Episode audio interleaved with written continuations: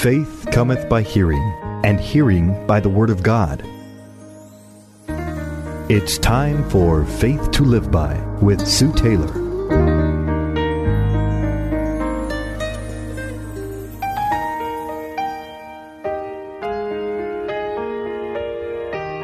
Thank you for joining me today on Faith to Live By. This is Sue Taylor. You know, yesterday I shared with you that Jesus promised he would come back to this earth, and I believe that Jesus keeps his word. He's always kept his word to me, and so therefore I trust him. If he says he's coming back to get his people, I believe that he is coming back. And yesterday I shared with you five things that we should be doing while we await his return. And I shared with you that we are to be watchful because Jesus promised that He's coming. He's told us, keep watching and praying so that we enter not into temptation. And we are to be peaceful while we are watching. You know, we are to be found uh, in peace when Jesus comes. Romans 14 17 tells us, For the kingdom of God is not eating or drinking, but it is righteousness and peace and joy in the Holy Spirit. Also, we are to be prayerful. It says, But keep on the alert at all times, praying in order that you may have strength to escape all these things that are about to take place and to stand before the Son of Man. What a wonderful day that's going to be when we get to stand before Jesus Christ. So we need to be watchful, we need to be in peace, we need to be prayerful, and we need to be forgiving. Jesus told us to be forgiving.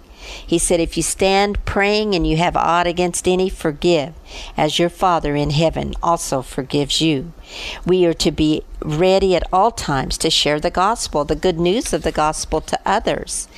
And also, we are to be sober, to be, which means to just be serious minded and to take a realistic approach to uh, this life and to prepare for the next one and we are uh, to be ready. It says, Beyond the alert again in Matthew 25 13, for you do not know the day nor the hour that Jesus is coming back. So, those are five things that we need to be doing while we await for the coming of the Lord Jesus. Now, I believe that there's things that we should not be doing, and the Bible lays this out as well. It says, Do not be fearful. Fear, beloved, is not of God. And if you have repented of your sins and forsaken them, and if you know him and are pursuing him, you have nothing to fear except fear itself. God has not given us a spirit of fear, but He's given us a spirit of love and power and a sound mind. Now, as we see all these things coming upon the earth, whether economical failures, persecution, or great trials, know that our that our final resting place as a Christian is not this world as we know it. There is going to be a new heaven and a new earth. Luke 21 28 says, But when these things begin to take place, straighten up and lift up your heads, because your redemption is drawing near. This is why I think earthquakes and floods are happening in, all over the world. This is a groaning. Even the earth is groaning for its redemption. So, the first thing not to be doing while we wait for Jesus is don't be fearful. Secondly, do not be deceived. Don't be deceived by sin and by what you see. Scripture tells us to test everything by the Word of God. In Matthew 24, it says, Then if anyone says to you, Behold, here is the Christ, or there he is, do not believe him, for false Christs and false prophets will arise and will show great signs and wonders, so as to mislead, if possible, even the elect. For just as the lightning comes from the east and flashes even to the west, so shall the coming of the Son of Man be. Now there will be no doubt, beloved, as to the second coming.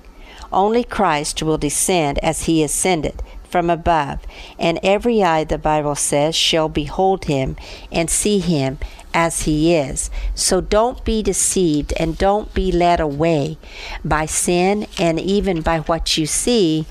Always test it with the Word of God.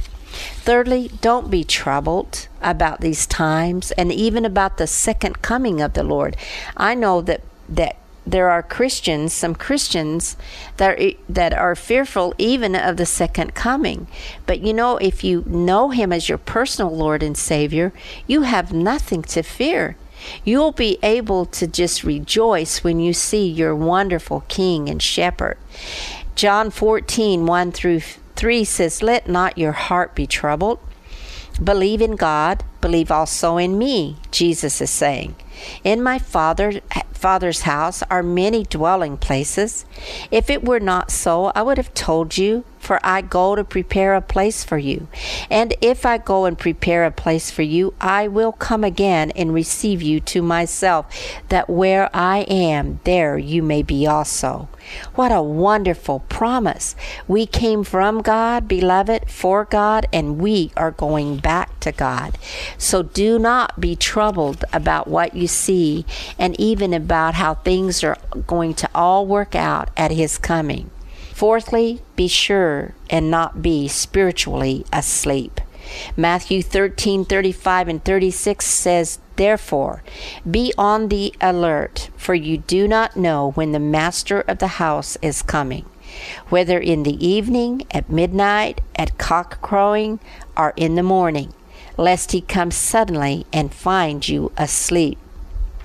1 Thessalonians 5 6. So then let us not asleep as others do, but let us be alert and sober. Always go to bed and asleep physically, dressed spiritually, ready to go. My husband and I always pray together at night. We always ask for forgiveness of anything that we might have done or said that day. We ask for protection and, and guidance and, and uh, throughout the night, and also a readiness should He come while we are physically asleep. Lastly, do not be weighed down with the cares of this life. You know, there there are so many things there's an anxious care in the words, uh, even casting all your care upon Him. It says, this means there's an affectionate care in, in His words. He cares for you over and above all our anxious cares. In our Lord is never ending affect- affectionate care. Jesus says, Be on guard that your hearts may not be weighted down with uh, dissipation, which is worldliness and drunkenness and the worries of life, and that that day come on you suddenly like a trap. Casting all your care upon Him, for He cares for you. Doing the right thing always keeps us from being anxious and fretful and fearful. Do your best. Be a woman and a man of integrity and the best will find you. When you are in doubt as to what you are doing or where you are, ask the Lord. Should I be here? Should I be doing this at this time? If you know you shouldn't, flee. Our conscience is a God given element. The spirit of man, our inner voice, is the candle of the Lord, searching all the inward parts. So, whatever you do, be ready. Happy is the people whose strength is in you, O God, and whose heart is set on pilgrimage. We are going somewhere, and when Jesus comes to get us, we're going with him. God bless you today as you live by faith.